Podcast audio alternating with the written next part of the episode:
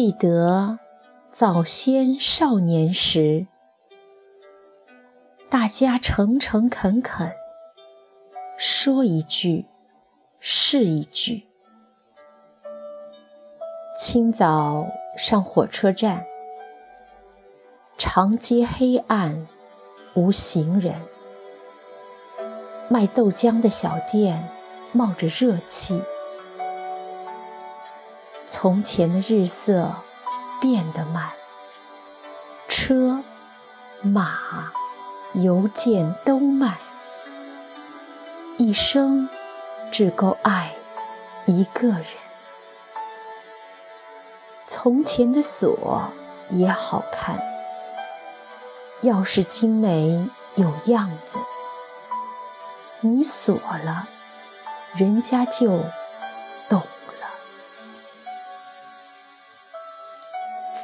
初次被木心先生惊住，就是因为这首诗《从前慢》，好叫人吃惊的一首诗，竟情不自禁洋溢一种平静的欢喜。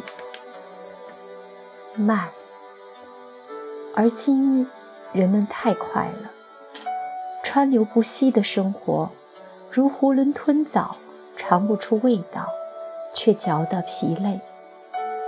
爱情也陀螺似的转，转着转着没了力气，就倒了。人们说是爱消失了，却不知是太快了。爱情是灵魂深处的呼吸，太快了，喘不过气来，自是要倒地身亡的。我想念从前的爱情，那时。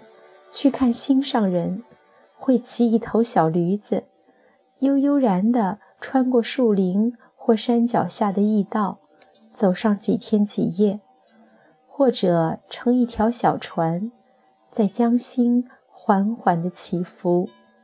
江水宽阔，海鸟轻轻地掠过。路那么长。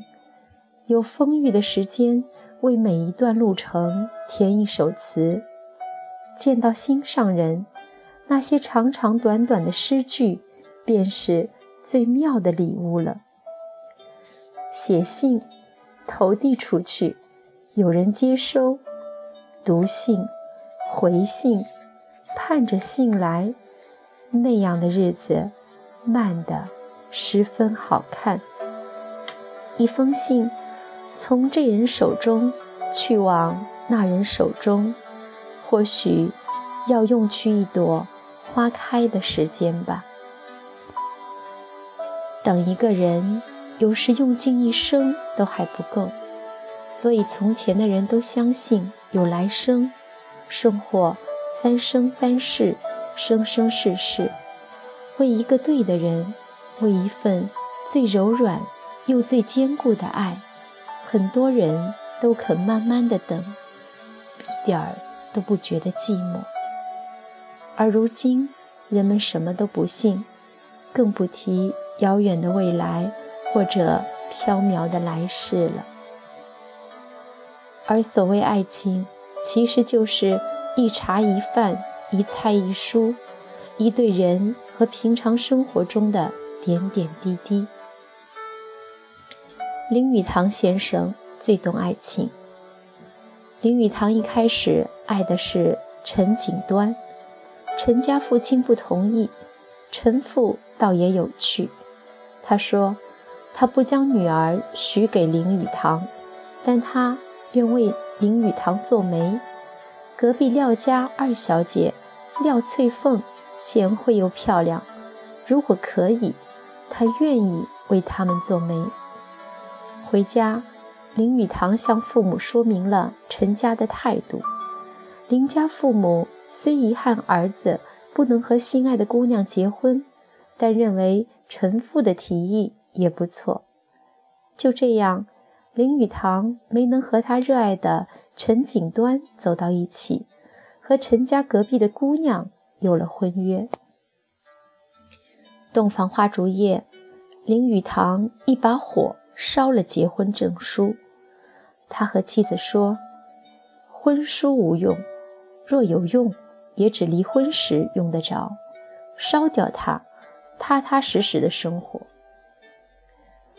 一开始，林语堂和廖翠凤哪里有爱情呢？他的爱情梦想是成锦端，可那有什么关系呢？并不影响婚姻啊。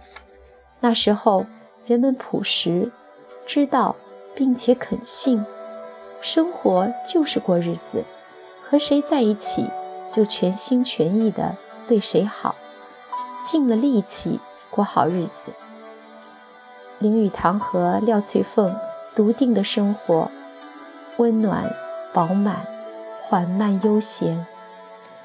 林语堂素来推崇闲适快乐，他说：“享受悠闲生活，当然比享受奢侈生活便宜得多。要享受悠闲的生活，只要一种艺术家的性情，在一种全然悠闲的情绪中。”去消遣一个闲暇无事的下午，缓慢的、丰富的，林语堂和廖翠凤共度人生，平凡的婚姻生活中酝酿爱情。我和我太太的婚姻是旧式的，这种婚姻的特点是爱情由结婚才开始，是以婚姻为基础而发展的。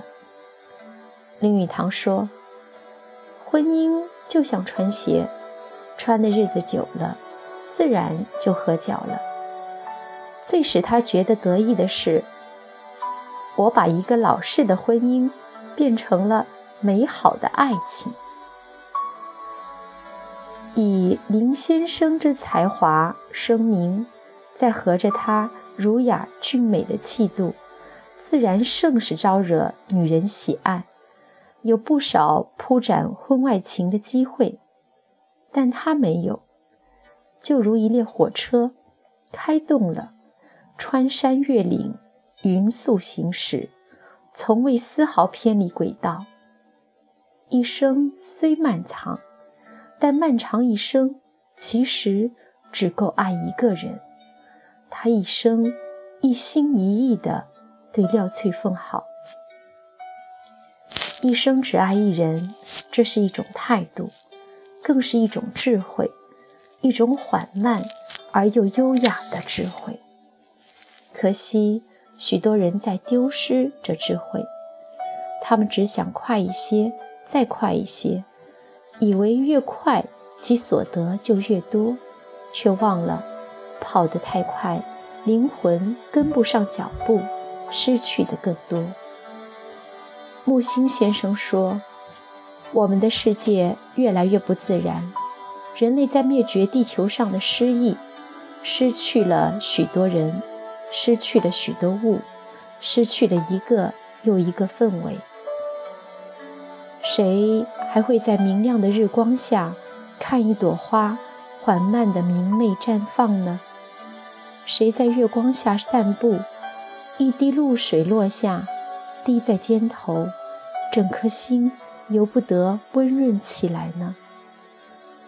谁和谁在一起，一牵手就是一辈子。像洁白宣纸上写下一首诗，又慢慢的看墨水慢慢干爽，弥漫墨香。从前，天上有云。云也会开花。